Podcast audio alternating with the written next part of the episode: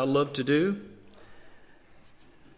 So I'm going to invite you, if you would, to open your Bible this evening to Exodus chapter 33. Exodus chapter 33.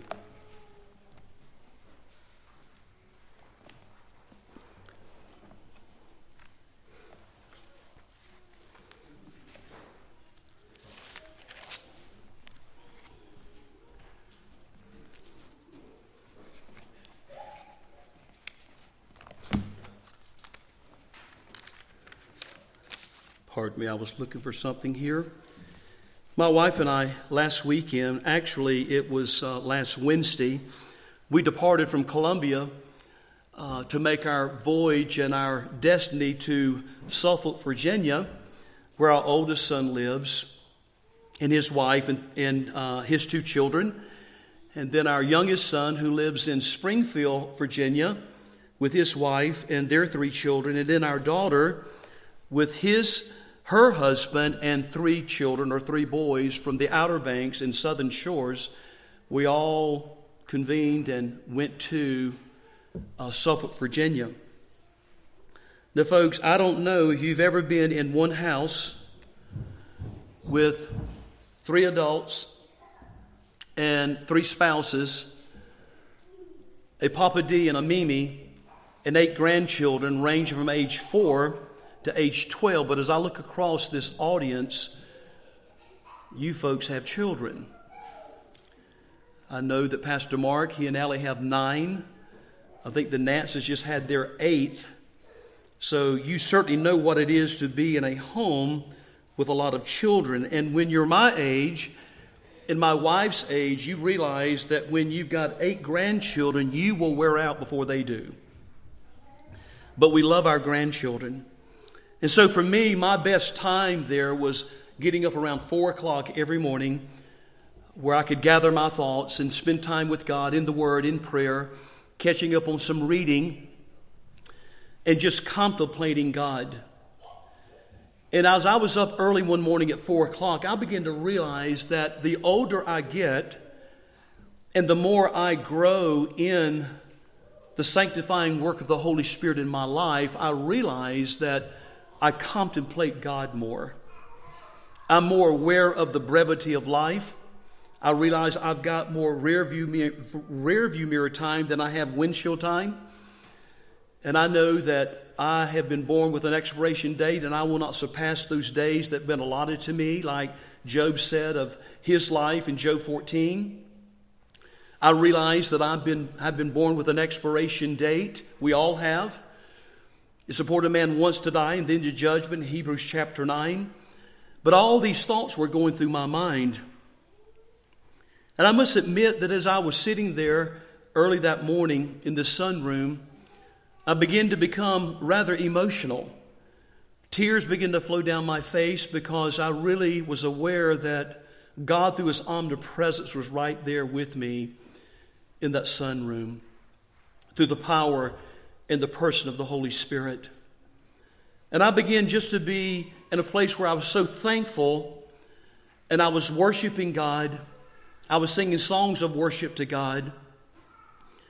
And I was so thankful to Him. And I caught myself as I was gathering my thoughts, asking God that if He would please give me a renewed sense of vision of the glorified Christ, of Himself. And when I thought that, I realized that that's something only the Lord can grace us to have a renewed sense of vision of the majesty, the glory, and the awesomeness and the wonder of God. I don't know if you've got a copy of the Valley of Vision.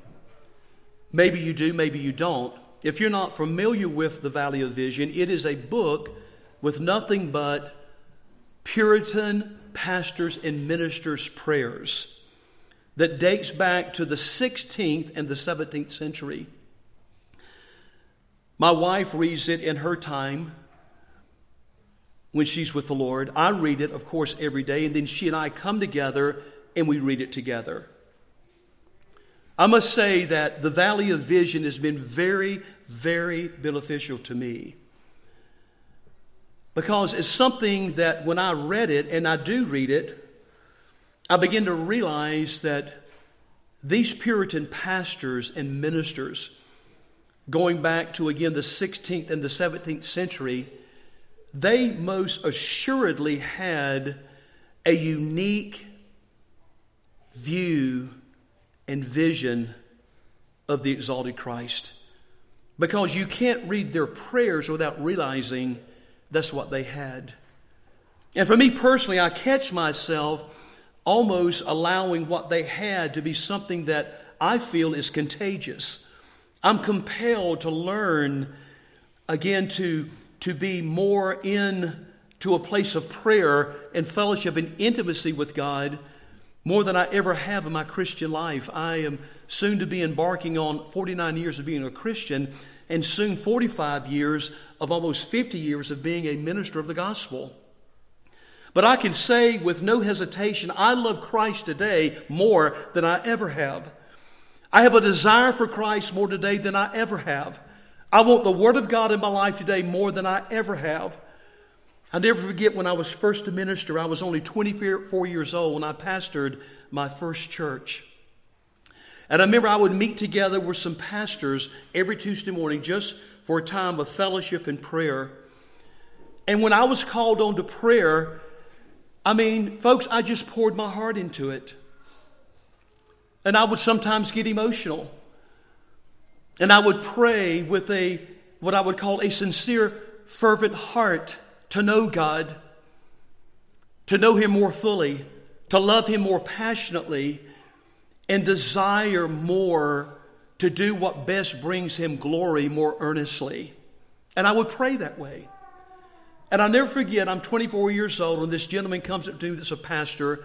I'm thinking back then he could have been about 60 years old. And he patted me on my shoulder and says, You know, son, I had that kind of fire one day, but you hang in there, it'll soon go out and you'll calm down and, and things will be okay. I must admit, when I left that place, I was in tears because I'm hearing that's what's going to happen to me. I'm going to get bored with this.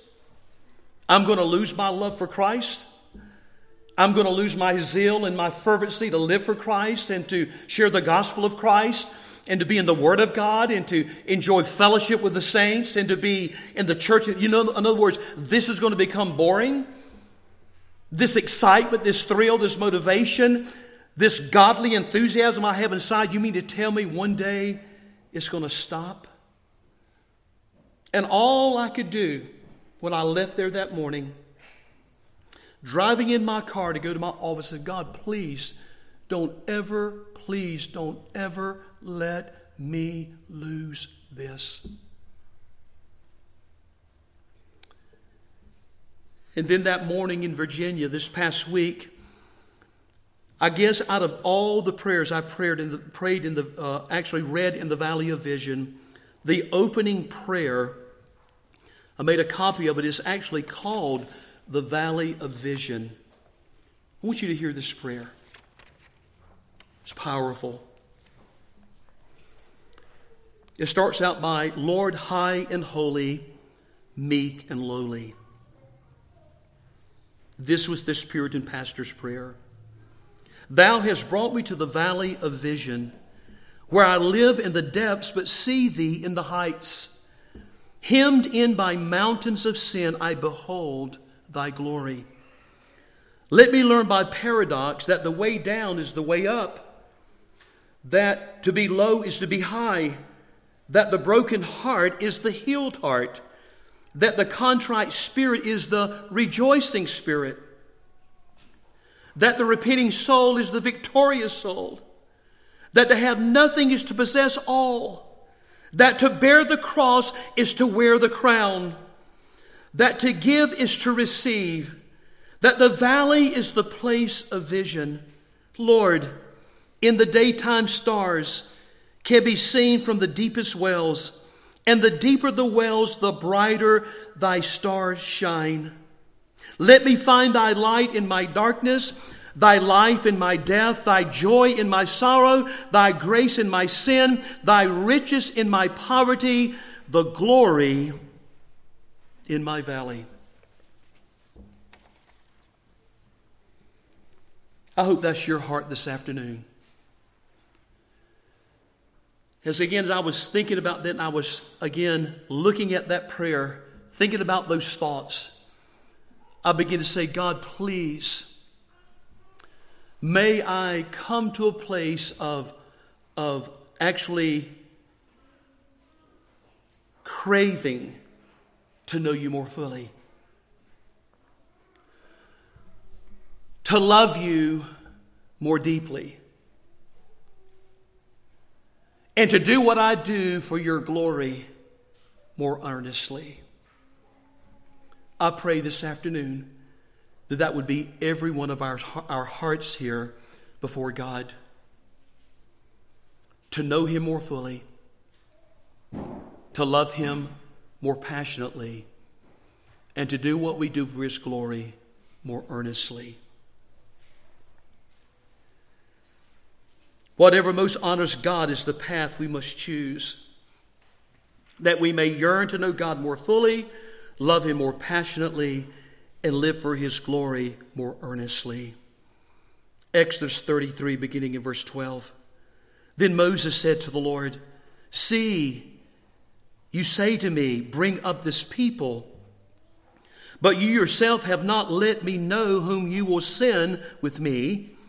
Moreover, you have said, I have known you by name, and you have also found favor in my sight. Now, therefore, I pray you, if I have found favor in your sight, let me know your ways that I may know you. So that I may found favor in your sight, consider too that this nation is your people, Israel or the nation. And he said, My presence shall go with you, and I will give you rest. Then he said to him, This is Moses speaking to, again, God the Father again, if your presence does not go with us, do not lead us up from here. I was thinking about that as I was reading this in Virginia. It really breaks my heart that many times you see little no regard given to the third person of the Godhead called the Holy Spirit. As much as God is God, Jesus Christ is God, the Holy Spirit is God. Jesus referred to him as the Spirit of truth that guides you into all truth. There is a life that is to be imbued by the Holy Spirit that you come under the control, be being kept controlled by the Holy Spirit, Paul said in Ephesians 5. A life that's controlled by the Holy Spirit. But if I gather what Moses is really concerned here, he says, You know, God, show me your ways that I may know you, but there's just no way I can make this pilgrimage without your presence. Ladies and gentlemen, we need the Holy Spirit in our lives. This church needs the Holy Spirit in this church. I love the Holy Spirit. I love how the Holy Spirit takes the words from this book and makes it real in my heart.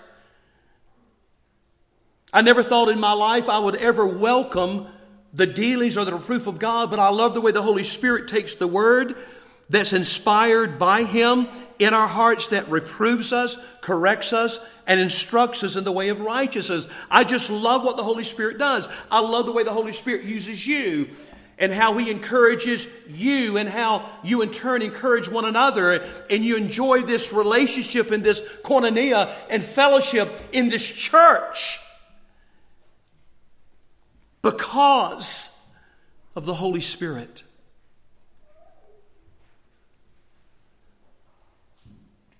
Verse 16 For how then can it be known that I have found favor in your sight, I and your people, Is it not by your going with us so that we, I and your people, may be distinguished from all the other people who are upon the face of the earth? There's something that needs to be distinguishable about the church.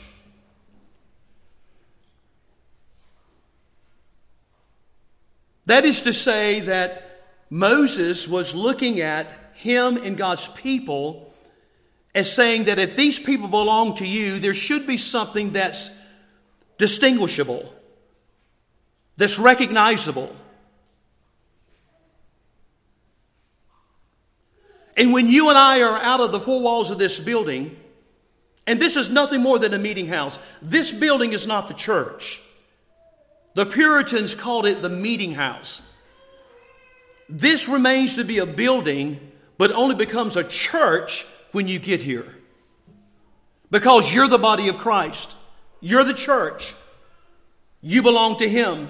Jesus promised in Matthew 16 that He would build His church. The ecclesia, the called out ones, those that have been redeemed, those that He has purchased for His own by His blood, you're the church. You and I represent the King of Kings. He said, You're the light of the world, you're the salt of the earth. So when we're out beyond the four walls of this building, what is necessarily distinguishable about your life as far as belonging to Christ? Are we like the chameleon? We can change colors in any environment to adapt. We don't, want to, we don't want to ruffle feathers. We don't want to make anybody feel uncomfortable. And I was thinking about something recently. A couple of years ago, I was playing golf with some friends in a golf tournament. And I had not been officially introduced as a pastor to anybody. And there was a few guys that were just letting some very choice words fly. And finally, the guy that invited me began to apologize. I said, Listen, hey,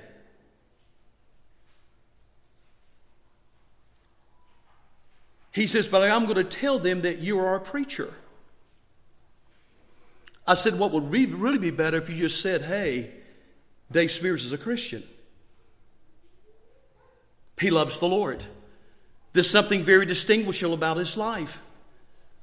He loves the Lord. It was amazing that what was a letting every curse word seemingly fly out of their mouth, all of a sudden came a sense of sanctification in the group of guys that began to realize that there was something about somebody being there that represented God that caused like a sanctifying effect on their lives. Not because Dave Spears is important, mind you, or I'm something special, mind you, but we are light and we all are salt and we should be distinguishable, and people should really see that when they see you, they see do they see Christ? Do they see a life that is imbued with the Holy Spirit and a life that displays the glory and the honor, excuse me, and the person of Christ? Then verse 17 says, And the Lord said to Moses, I will also do this thing of which you have spoken, for you have found favor in my sight, and I have known you by name. Then Moses said, I pray you, show me your glory. Show me your glory. And then he said in verse 19, he just said, I myself will make all my goodness pass before you, and will proclaim the name of the Lord before you. And I will be gracious to whom I will be gracious, and show compassion on whom I will show compassion. But he said, You cannot see my face, and no one can see me and live. Then the Lord said, Behold, there is a place by me, and you shall stand there on the rock. And it will come about while by glorious passing by that I will put you in the cleft of the rock and cover you with my hand until I have passed by. And then I will take my hand away, and you'll see my back, but my face shall not be seen. R.C. Sproul once was asked, What is the greatest need in the world today? And without hesitation, he said, People in the world need to know who God is. Then there was a follow up question to that question, and he was asked, What is the greatest need in the church today? And without hesitation, again, he said, People in the church need to know who God is.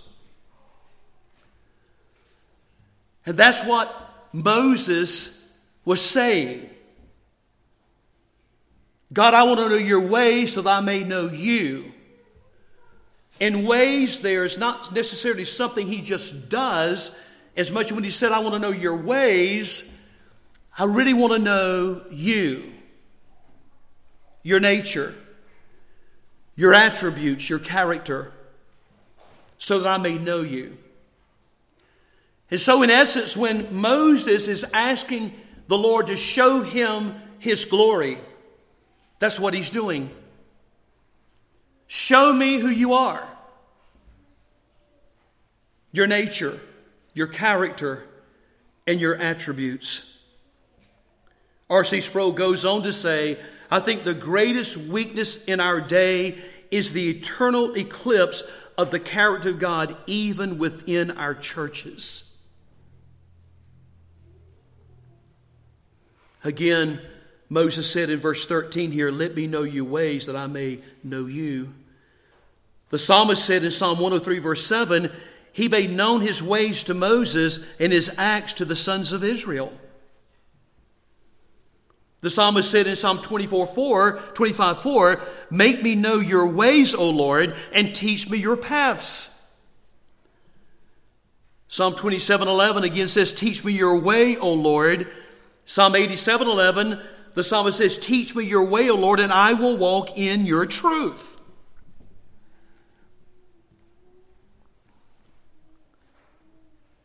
Then in Jeremiah 23 and 24, Jeremiah says, Thus says the Lord, let not a wise man boast of his wisdom, and let not the mighty man boast of his might, let not a rich man boast of his riches, but let him who boasts boast of this, that he understands and knows me, saith the Lord.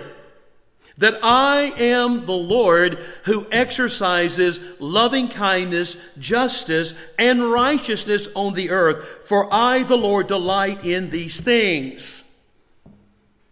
So even Jeremiah says if you think you know a lot, don't brag about it. If you think you've got a lot of wisdom, don't get all excited about it. And if you got a lot of money, excuse me, and a lot of gold and a lot of possessions, don't brag about it. Don't boast about it. But if you're going to boast about anything, you need to boast about this that you know and understand the Lord that he exercises loving kindness, justice, and righteousness on the earth. Right there in that verse 24 of Jeremiah 9, you see clearly three very significant attributes of God that you can know. One is loving kindness, the other one is justice, and the other one is righteousness. And the Bible says that God delights in the fact that you know that. Even the apostle Paul yearned to know him. He said in Philippians 3:10 that I may know him. Know him. When it comes to again Moses saying, God, I pray thee show me your glory. It's interesting when I had that experience myself this past week in Virginia. And I began to pray to God for a, a renewed sense of vision of His glory and His majesty and His wonder and all of His glory. And then He says, Again, God, show me your ways that I may know you. It was after that I experienced that I began to read this and I began to really see something that was very significant for every one of our lives that happened here for Moses. He truly had a passion for God's glory. and we should too. And then I was thinking how that there is a Latin term that is used and is pronounced coram deo. I'm sure you've heard it. It is a Latin term, but it literally means before the face of God or in the presence of God. To be more exact about what it really means or refers to, is that coram deo in Latin is before the face of God or in the presence of God means that we live in His presence, under His authority, and for His glory. To live in the presence of God is to understand that whatever we are doing and wherever we are doing it, we are acting under the scrutiny of God. Do you realize what that implies? There's nothing you do that others see, or nothing you do that nobody sees, but yet God sees and God knows about you and me.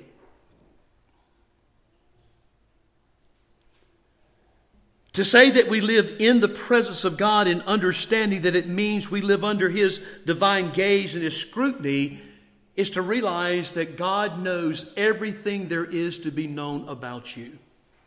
He knows what you're thinking at this very moment, whether you're thinking about something that happened yesterday or something that's going to take uh, to happen tomorrow or something that you're thinking about now concerning this message. Whatever the case may be, nothing is hid from God. God knows everything about you down to the very most integral, the most minute, small, tiny thing about your life, period. And I was thinking about this. I was thinking that if God sees everything about you and everything about me, and if we understand that again, Moses is wanting to know God's way so that he can know him, and he wants to know what it is that he can do, or God, I pray you show me your glory. It's really this thing of coram deo before the face of God or in the presence of God. And here's what I thought. If you really believe this, and if I really believe this, should this have a tremendous bearing on the way you live? Should this have a tremendous bearing on how you act? That you know that God, through His gaze, divine gaze, and scrutiny, knows everything about your life?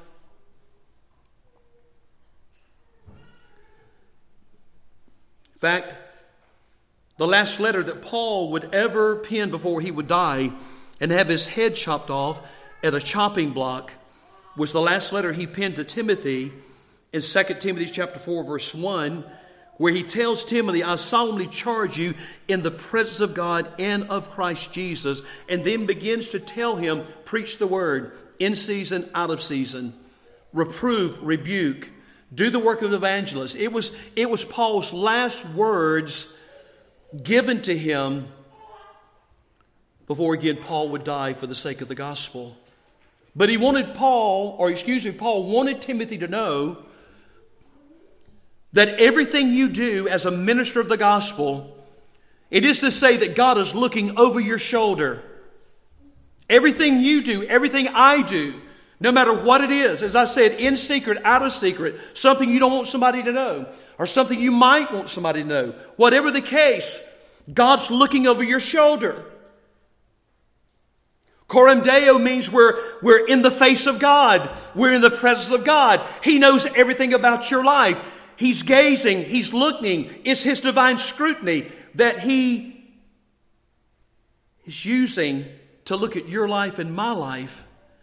And again, shouldn't that have a tremendous bearing on how we live and how we behave when it comes to, again, saying, you know, God, I want to know you more fully, I want to love you more passionately,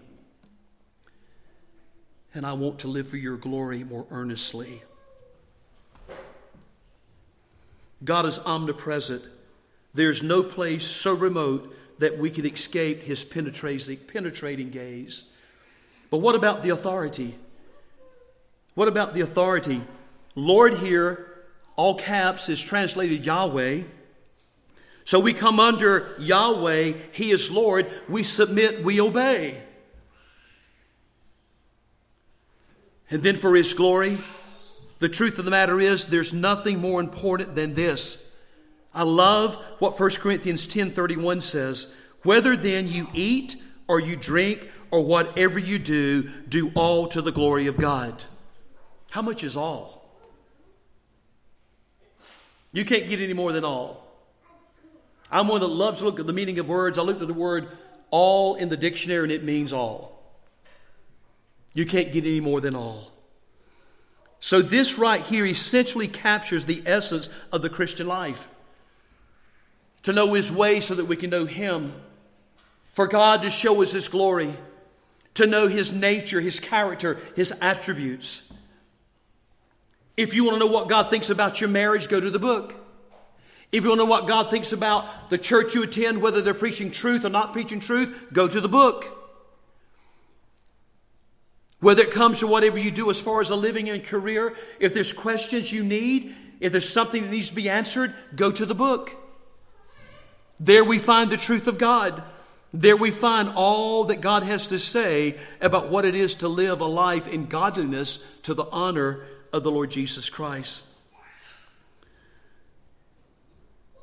So, this literally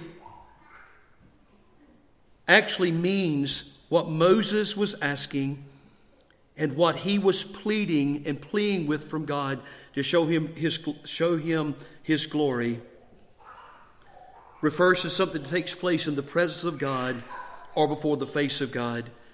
It is to say, to live coram deo is to live one's entire life in the presence of God, under the authority of God, to the absolute glory of God. That's our existence. And here's a PowerPoint. If we fail to live for the glory of God, we miss the most important point of the most important thing that we exist to do if we do not live for the glory of God. There's another important point here, and it is this there is truly no life worth living where there's little or no regard given for the glory of God. There's no life worth living where there's no glory not given to God.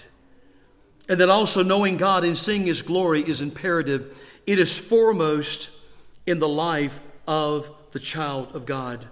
Coram Deo, in His presence, under His authority, for His glory.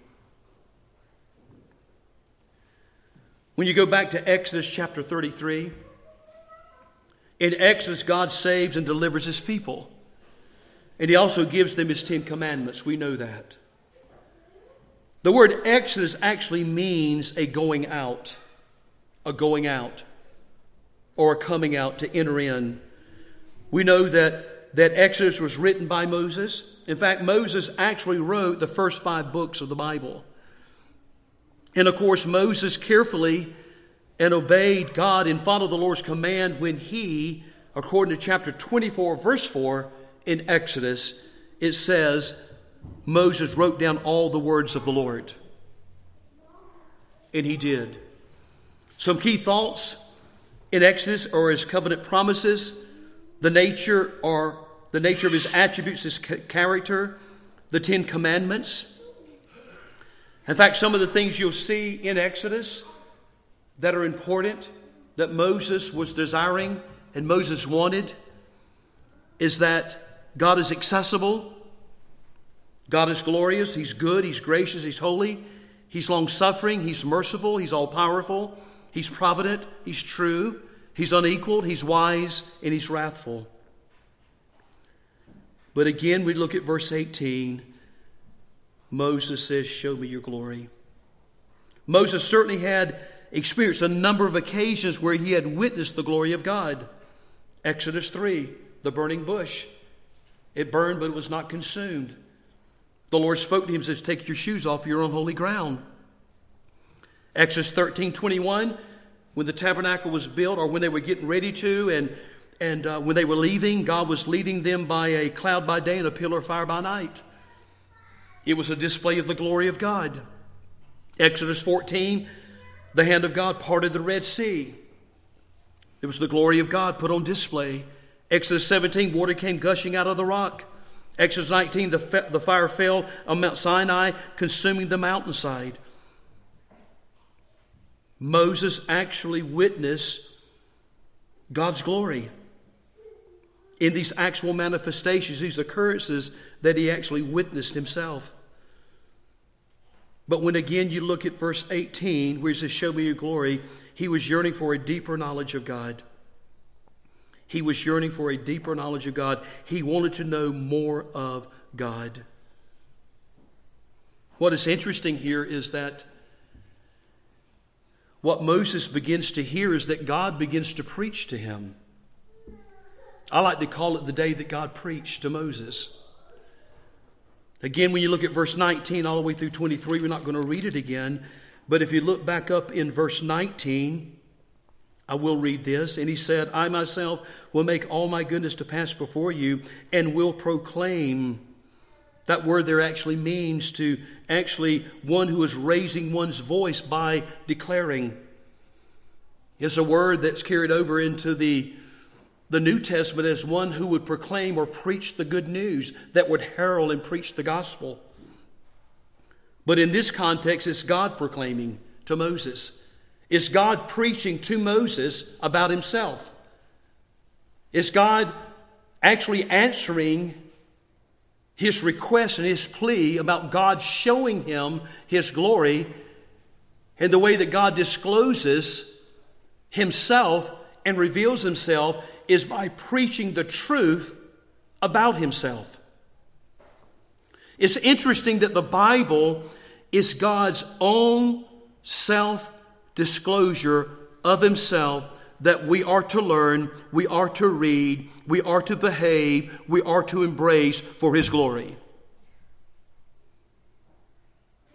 What is descriptive and what is disclosed about God is found in the Word of God. And God is about to preach that to Moses.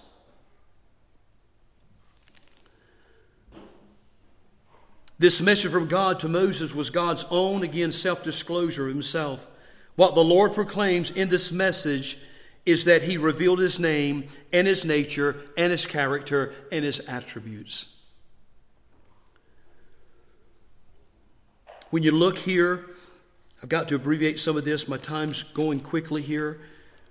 But when you come back and look at, again, verse 19, he says, I'm going to proclaim to you the name of the Lord, and I'm going to do that before you.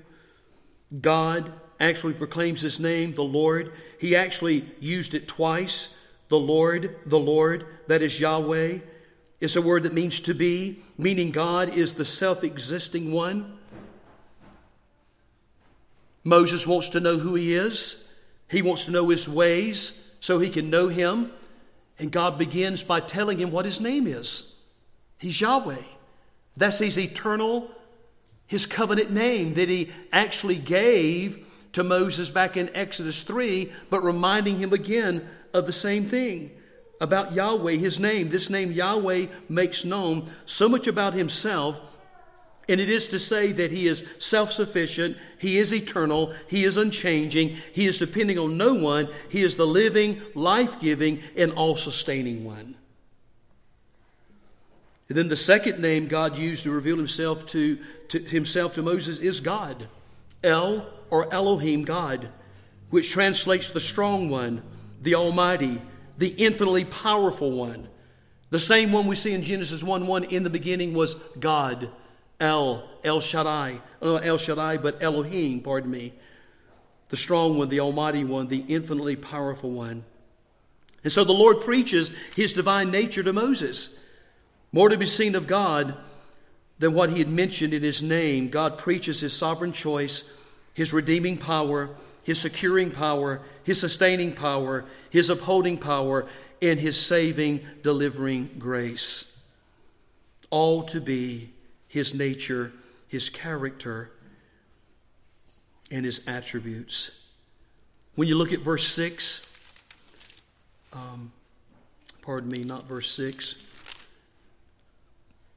but jumping down to chapter 34, I've got to move on here, looking at verse 6. Then the Lord passed by in front of him. This is on the mountain and proclaimed, The Lord, the Lord.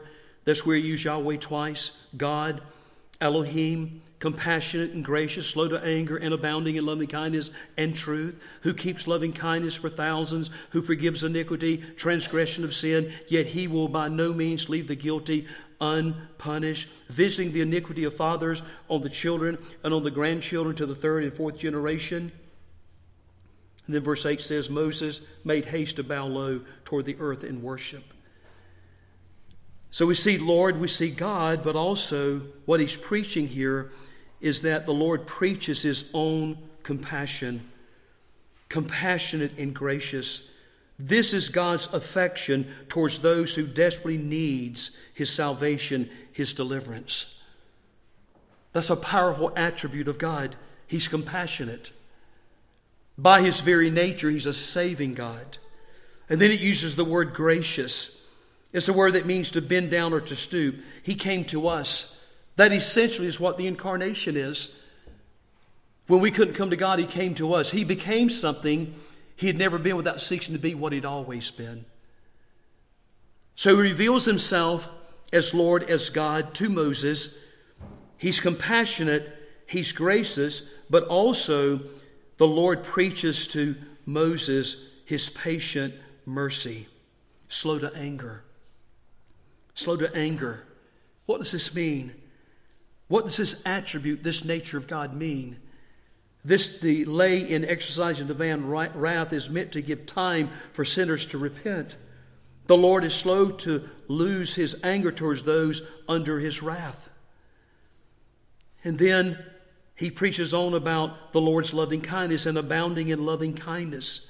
Abounding in loving kindness. This speaks of God's loving kindness, his loyal, faithful love for his own, his people his elect, those that he has compassion on, his unwavering devotion and faithfulness to his people, abounding, abounding.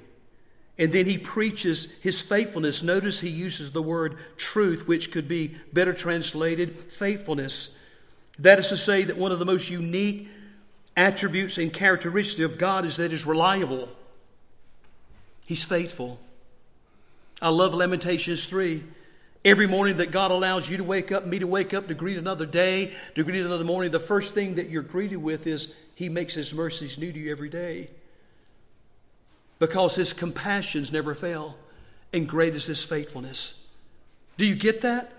I mean, if God wills, if you and I wake up in the morning, the first thing that will greet you and me is mercy, compassion, and God's faithfulness his reliability. Then God preaches to Moses about his limitless mercy in verse 7 who keeps loving kindness for thousands of generations to come. It is to say that his mercy is limitless, it's never exhausted. It's one of the most unique, one of the most powerful attributes of God, his mercy. Then also, Moses hears God preach to him about forgiveness.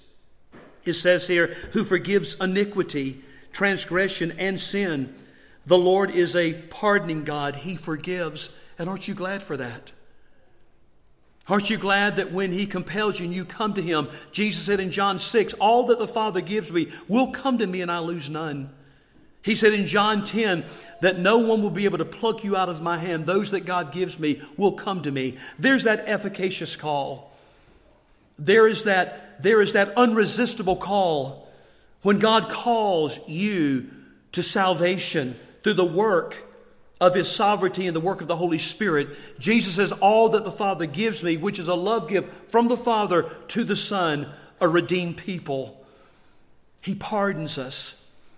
What we're guilty of. There's therefore now no condemnation. He pardons us. You've been acquitted. There's nothing held against you. You've been justified.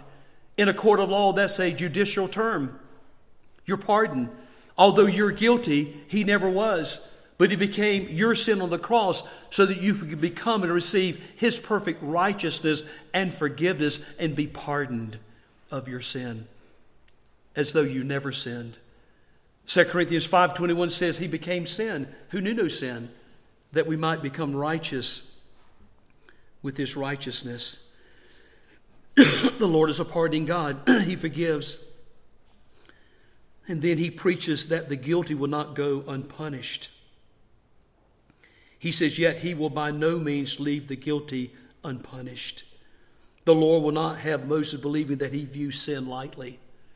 the only thing that can provide acquittal and pardoned and nullify what we're guilty of is what Christ did for you and me. Otherwise, the wrath of God remains on you.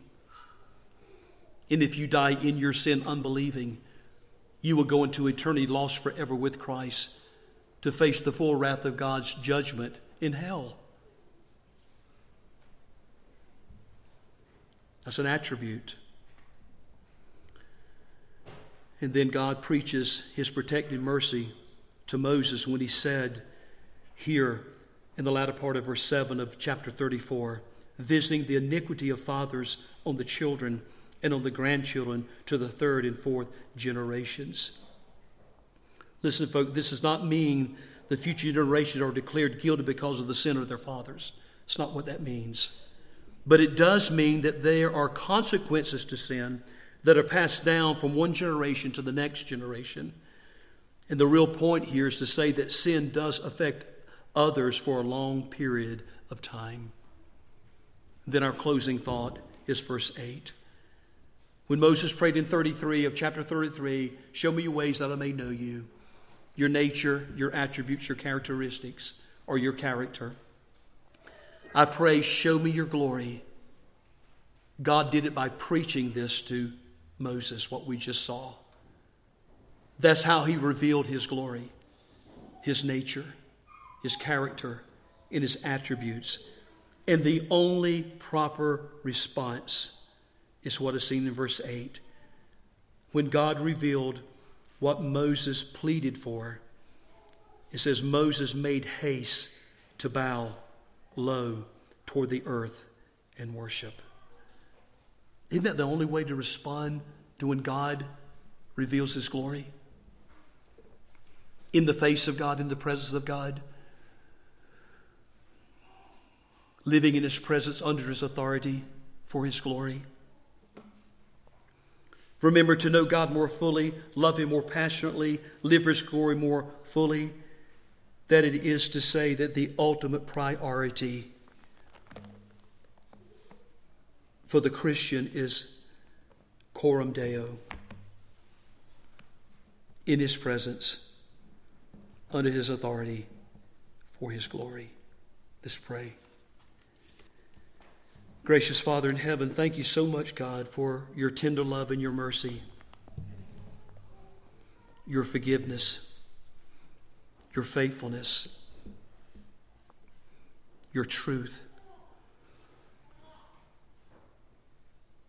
Oh God, forgive us, Lord, when we again take these things for granted. Or maybe sometimes we come to a place in life where we seemingly have hardly any regard for it. And many times that shows up in the way we live and the way we behave. But if we are indeed living under your penetrating gaze and your divine scrutiny, in your omnipresence, in your presence, your face, your glory, O oh God. It should have a tremendous bearing on the way we live and the way we behave to the honor and glory of you. For that, God, we give you praise and we give you glory. Your intrinsic glory is who you are.